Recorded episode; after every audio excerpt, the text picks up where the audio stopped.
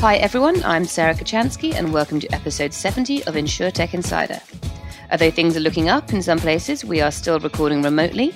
Um, and this is great because it gives us an opportunity to speak to people from all around the world.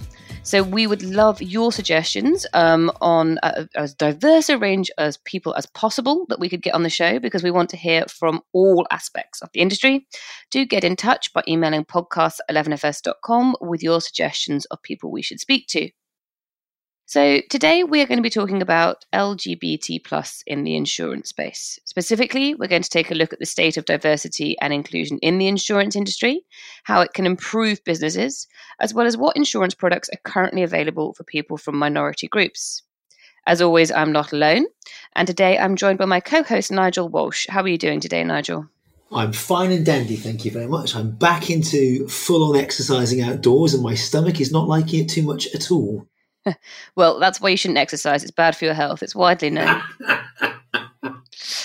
um, we are also joined today by three amazing guests. First up, we have Steve Wardlaw, Chair of Emerald Life. Steve, welcome to the show. How are you? I am very well. I am not in the exercise regime yet, I have to say. So glad this is radio. Yes, a good man. I don't I don't believe in exercise. As I said, I think it's bad for one's health. Um, so I know a little bit about Emerald Life because I was actually introduced to your company by a good friend of mine, uh, Dan Hudson, who um, produces and uh, and makes basically the podcast A Gay and A NonGay. Um, but for people who are, are less au fait with what it is you, you do, could you please give us a quick overview of Emerald? Sure. Uh, a super quick overview because I know we're going to be talking in some more detail later. Uh, Emerald was set up in 2016 and it was and is still uh, currently the UK's only insurer dedicated to diversity and equality, particularly looking at the LGBT plus community and women in relation to product, service, and advertising. How you're perceived is a very important issue when, when you buy insurance. Brilliant. Well, we are very pleased to have you along. Uh, next up, we have George Weekes, operations team leader working in the insurance industry. Um, thank you so much for coming along, George. Can you tell us a bit about yourself and how you ended up in the insurance industry? Maybe the potted version, if it's if it's a tale that would be better suited to a long night and a bottle of wine. No, thank you, thank you for inviting me to to the podcast. Um, so my name's George Weekes. Uh, I work in the insurance industry as an operations team leader in syndicate operations. Um, I started my career six years ago uh, working as an underwriting assistant in marine energy. Uh, shortly after, I then went to uh, Marsh as an agri exposure analyst. And now, for the past two years, I've been working as an operations team leader and thoroughly enjoying it. Brilliant. Well, it's always good to hear somebody's enjoying their work, which is you, you, I say that, but on this podcast, you'd be amazed what people come out with. I, I try to remind them it's not a therapy session. Um, and last but by no means least, we have Theresa Farrenson, who is customer experience and integration lead at Aon and founding member of Link. Um, amazing to have you with us, Theresa. Um, I think we probably all know about Aon, but perhaps you could tell us a little bit more about Link. Okay, so um, yeah, I think like many people, I didn't plan to get into insurance. Um, so, but I uh, did a degree in in uh, IT and, and technology. So that took me into an IT organization focused on insurance. And then my next steps were more firmly into the IT departments of um, insurance firms, including Aon. Um, Link, uh, the LGBT insurance network, was founded in, well, we had our, our launch party in, in March 2013. Um, so we've been going for well, we we had our a, much celebrated fifth anniversary um, hosted by the CII in the Great Hall shortly before they left, um, and now in uh, my math serves me correctly, in our eighth year. Hold up fingers if I'm getting it wrong, gang. Uh, so, uh, what we try and do, it's a professional network um, aimed at LGBT plus um, professionals in the industry and their friends and allies. So you don't have to be gay to, to come along to our events at all. In fact, we encourage people to come along um, just to find out more. Um, but we try and tackle inclusion in a couple of ways. One, we provide a network for our members to mingle um, and uh, monthly um, at least, and usually try and do some events in, in, in, in the interim. Uh, but also, we then work with organisations uh, to try and improve their diversity inclusion in respect of the LGBT um, side. Um, uh, by giving advice, um, giving giving them pointers, um, and also helping them to by just co-hosting events with them. So we're giving them an opportunity to perhaps uh, collaborate with other um, organisations in insurance who are either on the same part of the journey because sometimes that pr- creates a good dynamic or perhaps somebody that's you know a lot more progressed. Um, and that yeah, that gives a different dynamic again. So um, that's a, a, lot of what we do Okay, thank you so much, Theresa. Um, so let's get started. Let's set the scene by talking about some stats that have been, actually been provided by Link. Um, so Stonewall has found that concealing sexual orientation at work reduces productivity by up to 30%. Uh, people who have come out in supportive workplaces are more creative, loyal, and productive. Organizations that rate highly in both diversity and inclusion are 70% more likely to have success in new markets and 45% more likely to improve their market share, according to the Center for Talent and Innovation. Um, and last by no means least, diverse workforces have 19% better employee retention, 42% greater team commitment, and 57% better team collaboration. Again, that's from the Center for Talent Innovation. So, some pretty compelling statistics there to start us off. Um, what we're going to do first of all is we're going to take a look at the insurance industry and talk about how diverse and inclusive the space is at the moment. Um, so, so starting with just kind of a general question, what are your perceptions of the insurance industry and the, the companies you have experience of um, as workplaces when it when it comes to diversity? A, kind of what they're like, and B, you know, if there are any anything that you've seen that people are moving towards trying to be more inclusive. I'm happy to um, kick off. I'm actually, much as I'm a great fan of, of um, Link, I want to not challenge those stats, but perhaps take a step back. I think they are right. I think if you bring your whole self to work, as we like to say, organizations are better, more inclusive organizations get, get more from their employees, and their employees are happier, which is what we want.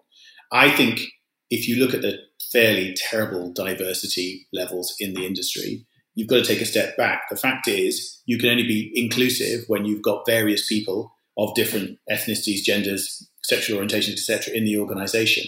I think the problem you have in insurance is it is often perceived as such an unattractive space for anybody who isn't a white, cisgendered, heterosexual man. That part of our problem is we're fishing in a very small pool anyway when we're trying to amplify issues around diversity. So I think the first issue is is what are we doing about you know companies getting more people in who are more diverse as a start, and and at the same time perhaps amplifying what they do as a way to get more people in again. It's like a virtuous circle, I would hope. Theresa, please just jump in. Uh, so I've had the privilege of being able to through through being a part of Link since since inception, um, of seeing different lots of different aspects. And I, I would I would agree with you, Steve, that the industry isn't brilliant in the round, but I can see a lot of companies trying to do a lot better. Um, some are more mature than others, um, and I'm not suggesting for for a second that there isn't a chunk of work that still needs to be done in many respects in all of the in all of the diversity uh, dimensions that we've spoken about um, you know gender and you know uh, gender pay gap BAME paper gap is the next thing on the horizon, I think, that will get picked up soon. Um, sexual orientation, disability. You know, you, if you look around the London market, you would still be shocked by the absence of diversity there. Um, but I would say that I have seen nuggets of good practice where organisations have tried to do um, uh, events that have tried to focus at different um, elements of the upcoming talent through doing, uh, you know, days f- for um, uh, for different groups, you know, uh, so we might get in local kids from the, from the local schools, which by and large are generally um, are very multicultural, to come in and and, ex- and, find out, you know, about more about the insurance industry. Uh, so I can see some good stuff, but does it necessarily lead to good hires? Um, and and or once we get them into the um, into the graduate or the apprenticeship schemes, um, you know, are they retained? I think those are those are important questions because you know if you haven't got if that people aren't coming into an inclusive environment, then it's like creating a gigantic revolving door and they won't stay. So yeah, I can see we're doing a lot better in early careers hires. I think there's still a lot to be done in in you know experienced hire. That's really interesting because George, I think you've actually done some research, have you not, into why individuals from minority groups actually tend to they don't necessarily um, we haven't necessarily had a problem getting them coming in, but it's actually they tend to leave earlier. Um, can you talk to us a, a little bit about that and perhaps you know maybe colour that with some of your own experiences if it's relevant? No, definitely. I, I, agree with Theresa's point and Steve's point. I think it's something where we we we perhaps focus ourselves on the graduate side of, of hiring and we look towards uh, kind of getting cohorts into different, varying different companies. And only a certain number can stay. And because there's just not enough, there's not enough uh, people leaving the market at a certain level for them to move in.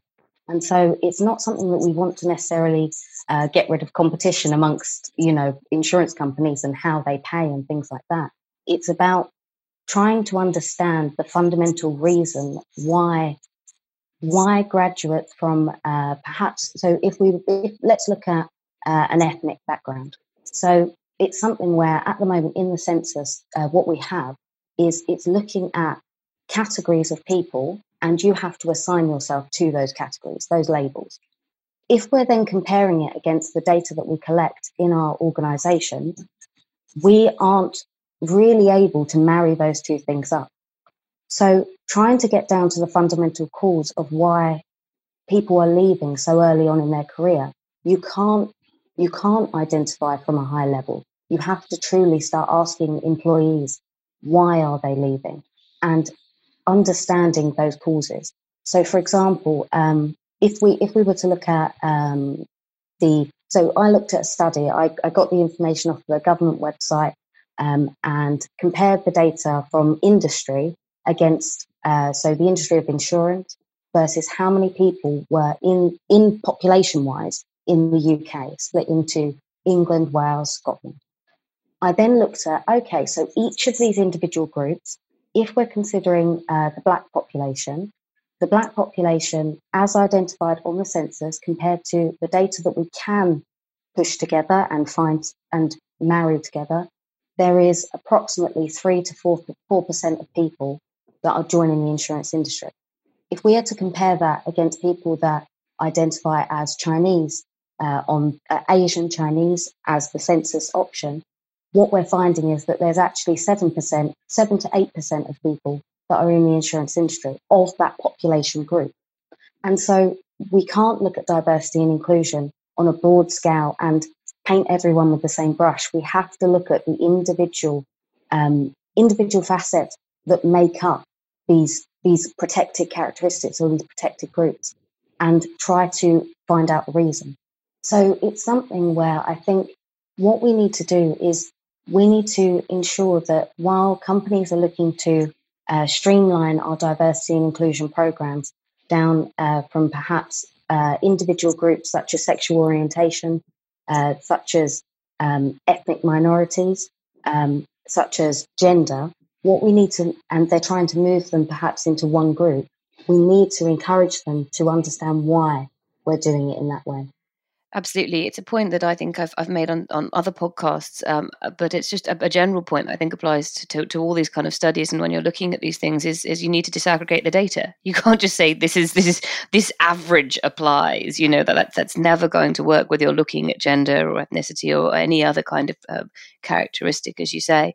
Um, Steve, did you want to follow up with something there? Yeah, and it was actually an em- em- emphasis on that point, and I think you've got to be very careful that if you look at uh, the letters LGBT and, and, sometimes Q, sometimes not, and the plus, it's you know if you if you we talk about targets as well if you want. So if a company has a target, you've got to make sure that they are filling that target properly and they're not just um, quota filling. So when you say we have six percent of our company identifies LGBT, the challenge back really should be, and look, I'm one of them. You say how many of that have that group are actually white gay men? Because if you look at the kind of pyramid of privilege, white gay men tend to be at the top in the LGBT. We're, we're the least frightening, if you like. I'm using that in the kind of mindset of insurance sector. If I walk into a room, I'm cisgendered, male, white, and I wear a suit. So, I, you know, nobody, it doesn't come across in any way odd.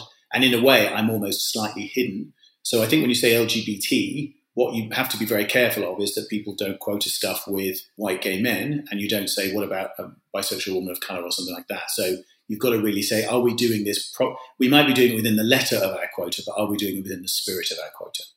Yeah, it's really interesting. Um, Nigel, did you have a point there? Yeah, this. I mean, this this conversation, this debate is is fascinating because I think he, he, the the recent tragic killing of uh, George Floyd has has raised loads around um, BAME, ethnicity, and so much more that I think. I mean, I'm, I'm I genuinely believe the insurance industry is open. I believe, you know, to Theresa's point, the, the work that Dive-In have done, the work that we've done generally, and the, the way we've seen the communities change over the last 10 years, it used to be described famously as, you know, male, stale, and pale. And I do think it's changed dramatically. Has it changed enough? Probably not, but that's true probably for every industry. And that's not to, not not for a minute to say uh, we should stop. But actually, um, Steve, to your point, when you mentioned LBTQ plus, and uh, George, you mentioned BAME earlier, is the whole grouping community labels are these correct these days? Because I, you know, I was on a uh, a, a, conversation recently where someone used the word BAME, and, and, I was told you shouldn't be using BAME anymore. We shouldn't be grouping everyone in in, the, in those sorts of areas. So uh, I, am straight white. I'm the guy you described at the outset, apart from wearing a suit. You know, um, does that need to change in itself? Do we still need the labels as as described to to talk about the communities or not? Or what's your take on that?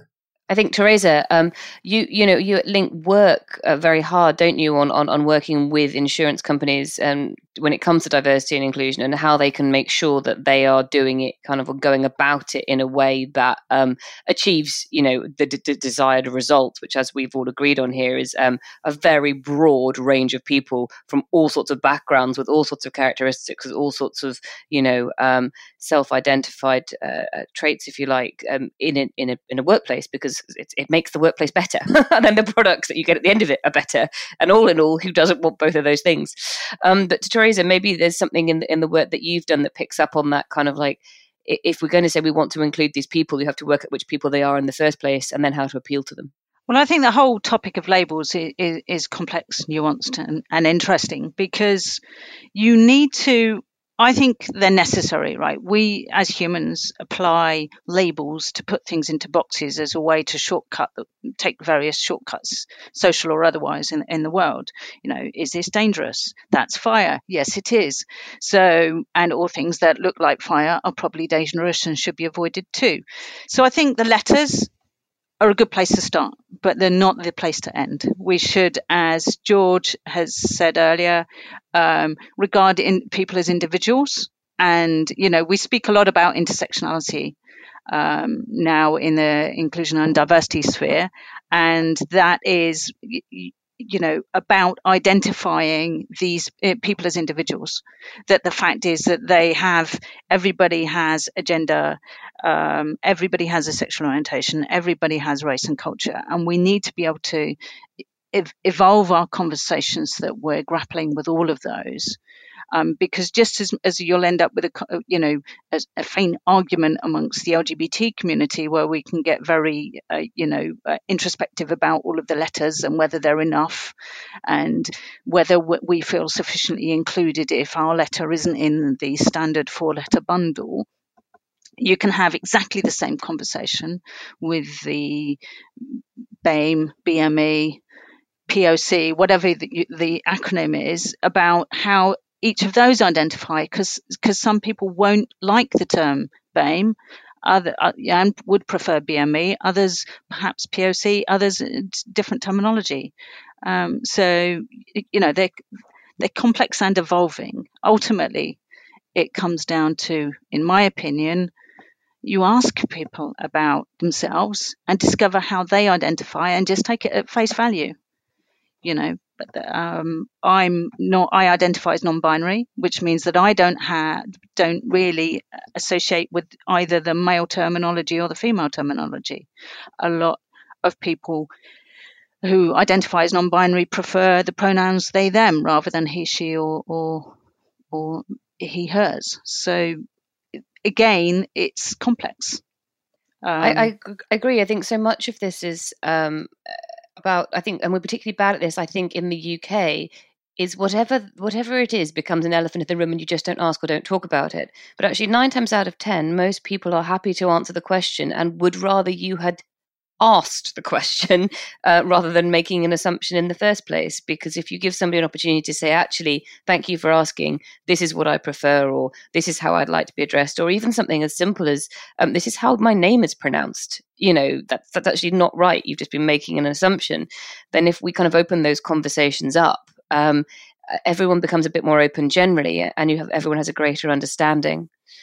Um, I'm just going to let uh, Steve and, and, then George. Did you want to jump in on that? Because then I'm going to move us on to an ad read, which I will try my best to do quickly and smoothly, so you don't have to listen to me doing it repeatedly. no, I think that's I mean, that's absolutely right. I mean, I think you talk about you know particularly when you get, and the other thing I'd add is, of course, these things evolve over time. So uh, non-binary is a space where we had a position two years ago in Emerald, and that position has changed because I think the non-binary community has taken a more collective view on terminology, addresses, titles, things like that. So, so the other thing is don't be too scared to ask, and don't be too scared to ask again because you will be corrected on terminology that's a couple of years out of date every now and again. It's not a problem. Yeah, non-binary didn't exist when I was growing up.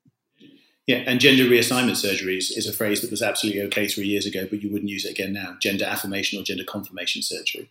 So these things evolve.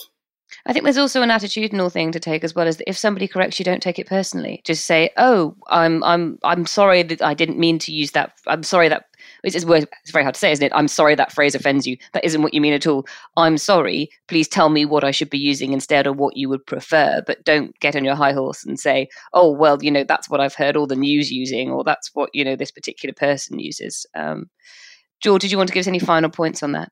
I, I, think it's it's very interesting. It's something where I think labels, as as Theresa said, it's it's each to the individual, and I think that while perhaps uh, and there there are many years that we we've gone through it being okay to assume someone is straight, to go through and assume someone's gender as male or female, and now we start now we have to start looking to ourselves and as Theresa says and as Steve says, asking what what is what pronoun would you like to be identified as? Because if we don't ask those questions, we won't move forward, and we have to start looking internally. And as as Nigel said, there are things such as George Floyd, the the tragic disaster in the US that has highlighted and brought the conversation back to the back to the media and back to as some people may re- refer to and in quotations mainstream because it is we all are aware in the black community and those that have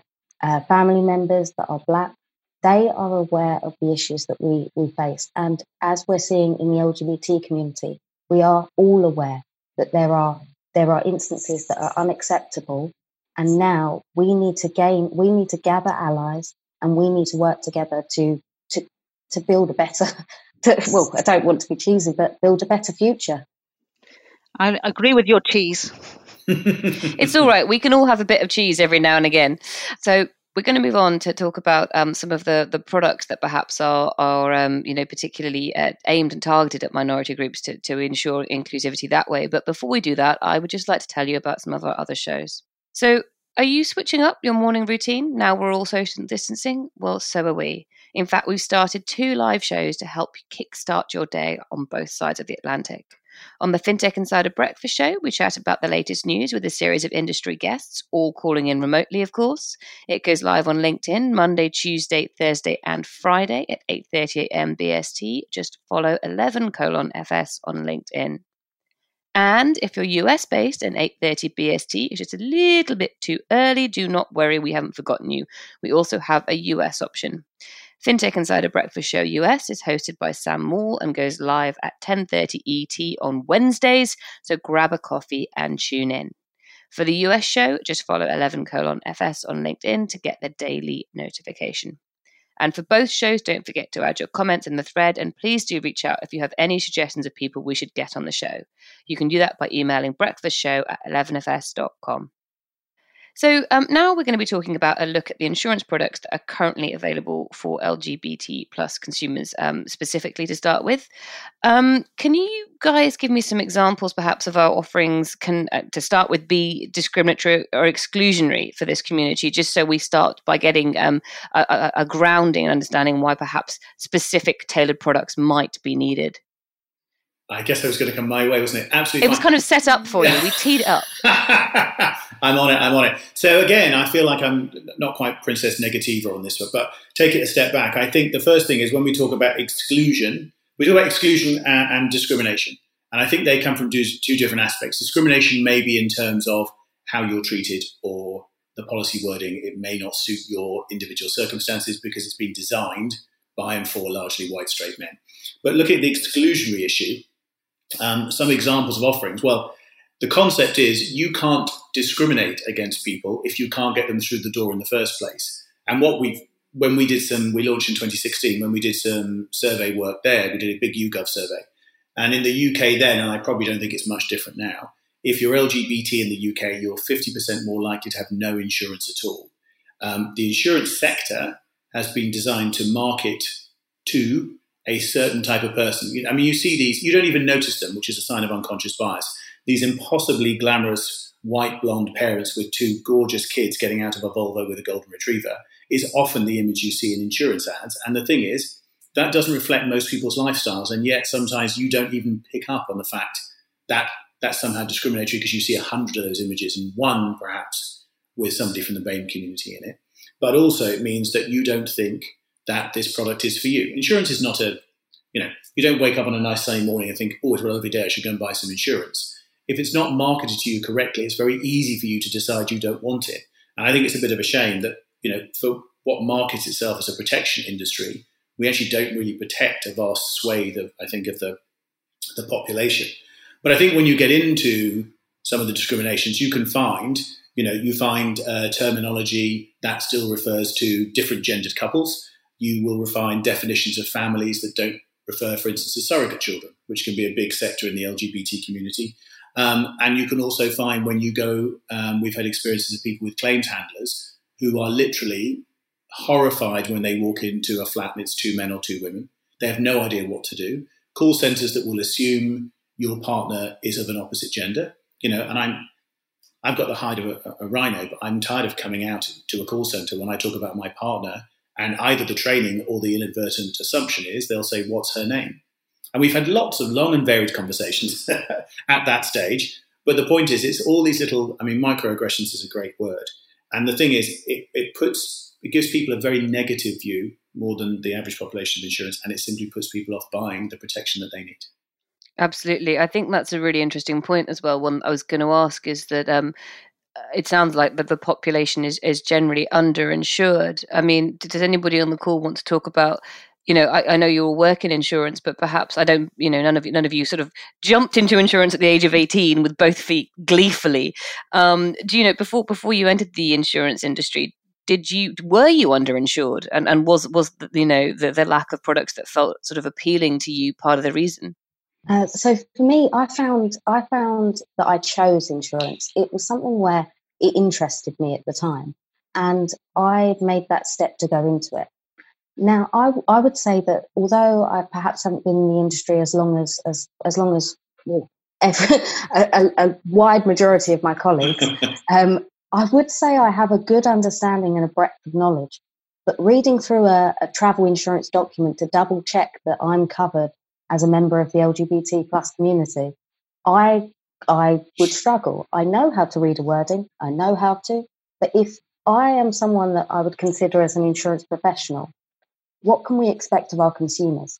And our consumers, the way I would look at it is if you have, if, if you know that you have had a claim or something has gone wrong with, say, a phone company and they've overcharged you, if someone, if an insurance company looks at it and says that it's a gesture of goodwill that they're paying out, how does that make you feel?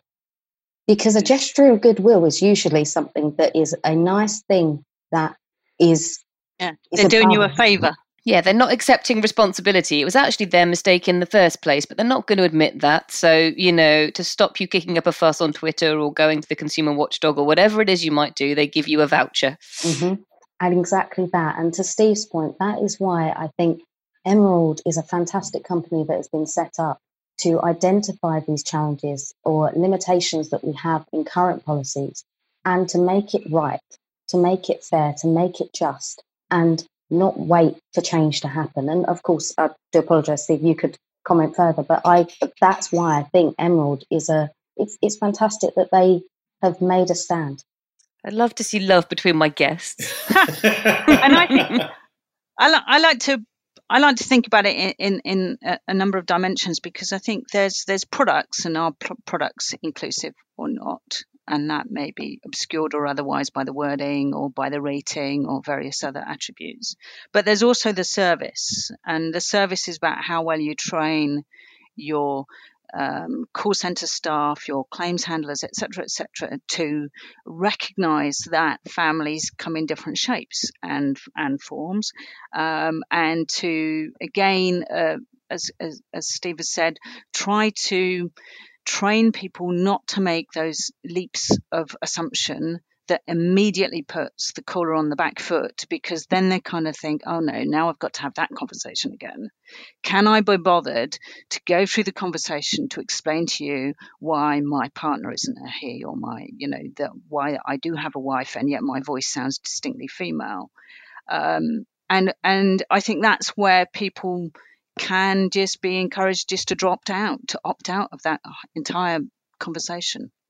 Yeah, no, absolutely. I think um, I think there's a you know it's, it's, a broader point, but even there's some very simple things that we haven't got right yet. Generally, so I for one, I'm fed up of having to enter a title on any form I fill in. My title is completely irrelevant. It's not a legal requirement. I you know it doesn't it's matter. Gendered. It's gendered. Yes, it's all gendered. You know, I, it doesn't Why matter. do you I, need to know my uh, gender if I'm going to kind of book a table with your restaurant? You don't need to know it. Yeah, sometimes I put viscountess um, in, you know, just for fun. Um, but the other point I was going to make is that um, on the, uh, uh, the the the kind of discriminatory thing as well, there was a big piece in the news this week about family tickets for attractions and how you don't get much discount for a single parent family. Now that that is a very that's one of the earliest, simplest things to have spotted before you get into perhaps some of the more complexity um, of blended families and, and, and that kind of thing. So we haven't even got those bits right. So it does feel like we're a long way behind. You may not even because too, uh, too often it's two adults, two children. Yeah. What if you've got more than two children? What if you've got only one yeah. adult? We were one adult and three kids. That's not that unusual. um, Nigel, yes. Yeah, on the on the gender one, the one that frustrates me, my, my wife is a doctor in psychology, and as soon as you drop the title from Mister and Mrs. or whatever else to, to doctor, it immediately pops up gender. And I'm sitting there, I need to go and speak to someone in the underwriting community and go, help me understand this, because at least in the UK, obviously with the gender directive, you're not allowed to to rate based on gender. So I don't know why we ask whether the doctor's male or female in this instance. Uh, and they they they again are the only two options. It drives me mad. And then obviously you've seen people like um, Sam White recently um, uh, launch the Stella brand in Australia. So there's there's there's a whole host of these things coming out that that are, that are really interesting. The one I was going to pick up on was the uh, the piece around product exclusivity or, or, inclusion or exclusions, and I think it's really interesting because I actually did some um, early research quite a while ago now with some friends, and when I even suggested to them the, the idea of being a LGBT specific insurance product, I was shouted at in unlike any other way I've ever had before from very good friends to go, why would I be any different than anyone else? And I'd love to get your experience or feedback on, and I'm sure it's personal ultimately, but I've never thought about it that way. I thought it was actually quite good originally, but when I tabled it, I was, yeah, wrong.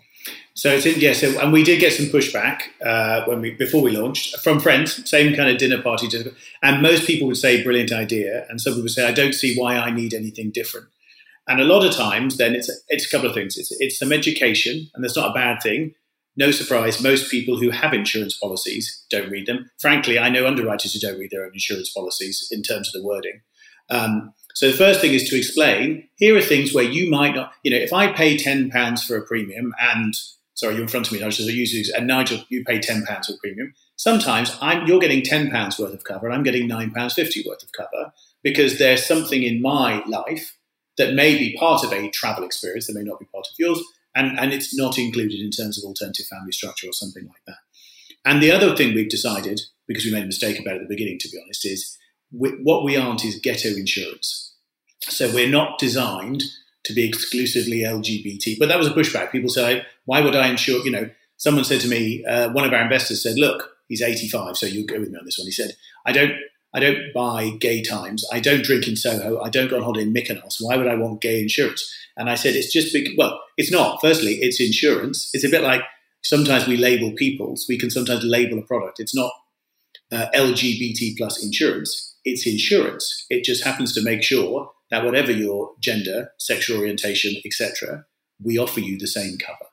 And it's much more a thought through product rather. Now, some of the things we've changed have been specific. Um, as we get onto it, one of the reasons we don't offer life or longer term protection products is that we'd love to, but with the company ethos, I'm unable to find a life critical illness or income protection cover that isn't in some way HIV phobic or transphobic.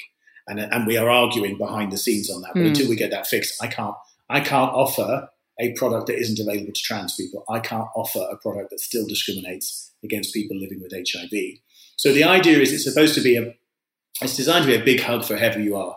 That's not a marketing slogan. I mean, what we what we try and say that the byline for Emerald is ensuring today's diversity.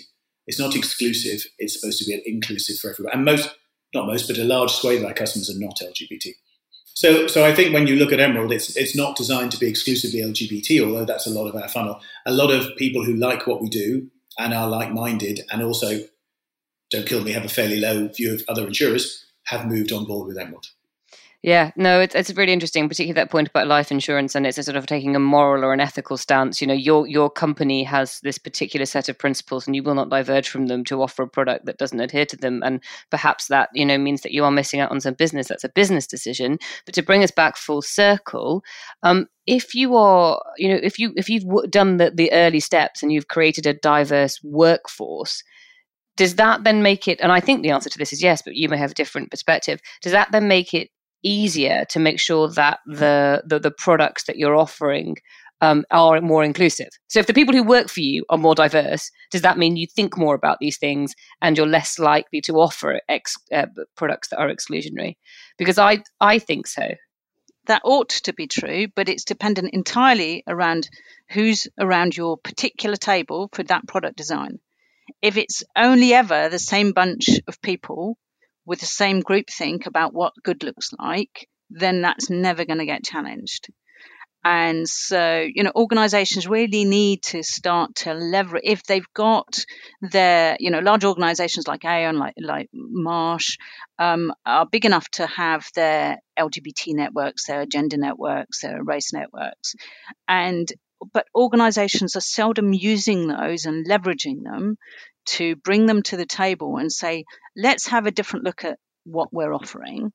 Is there anything that you can add to this that would make it a better product? And you know, sadly, that that for me, that's an opportunity that is being missed. I completely agree. I think I think it's something where it's it's one step. It's one step to to have a diverse workforce, and as Theresa, Theresa says, it's something that you've got to bring people to the table you've, you've either got to bring people to the table and create diversity amongst who you bring to the table, not just the same person every single time. Or you, you look towards perhaps agile working where you are setting up almost mini projects to get something done and to, to find the best product uh, for, for the customer. And not only the customer, but if the people in your own company wouldn't buy the product, then there may be a problem.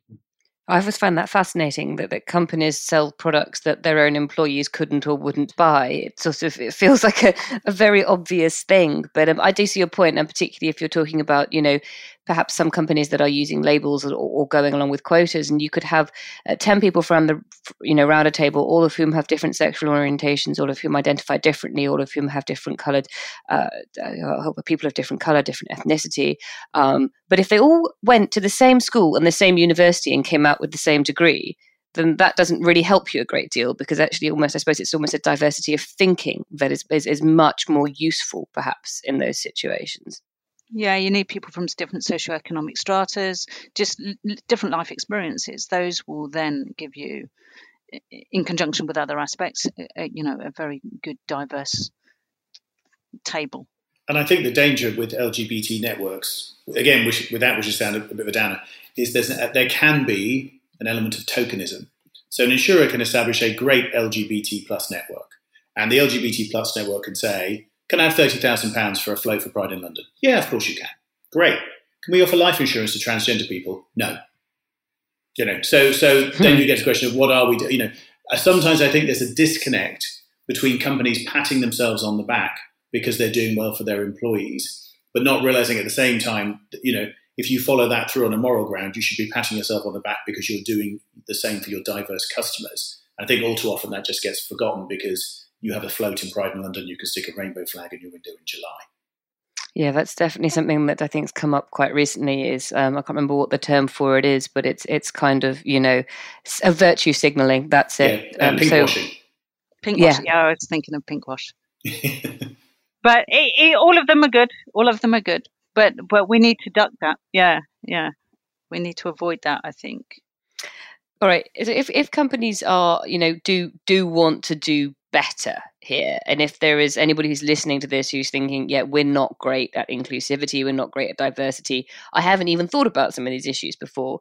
Are there particular kind of um, are there any resources that they found particularly helpful, or perhaps they've put together themselves?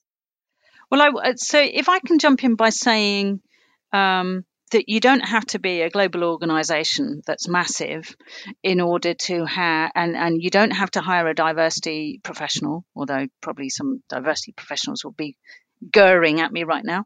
Um, you don't have to have networks for every single flavor of, of diversity thread in order to to start becoming more diverse and more inclusive and thinking about these things. It doesn't necessarily need a massive budget or, you know, 1,000 plus employees.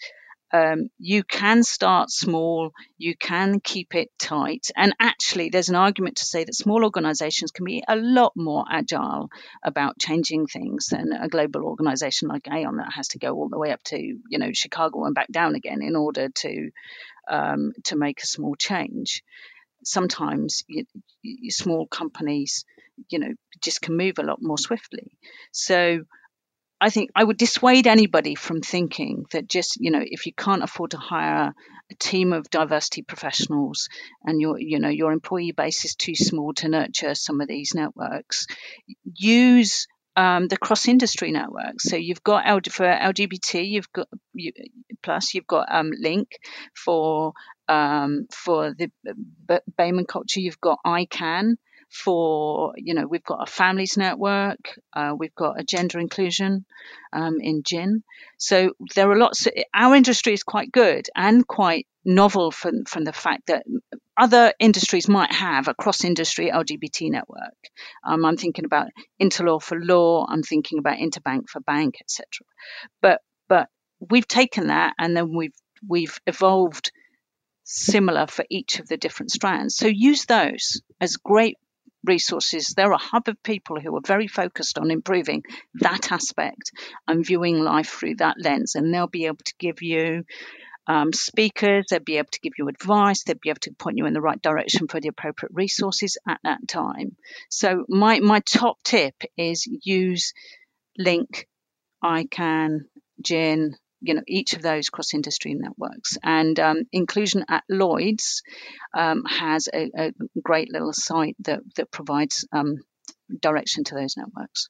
Brilliant. That's great advice. Thank you so much. Anybody else have anything they'd like to, to point people towards? I would probably say, um, on terms of action, I think it, I, I agree with Theresa, where you do, we want to see people coming together across companies to find solutions and find ways to um, to improve inclusivity.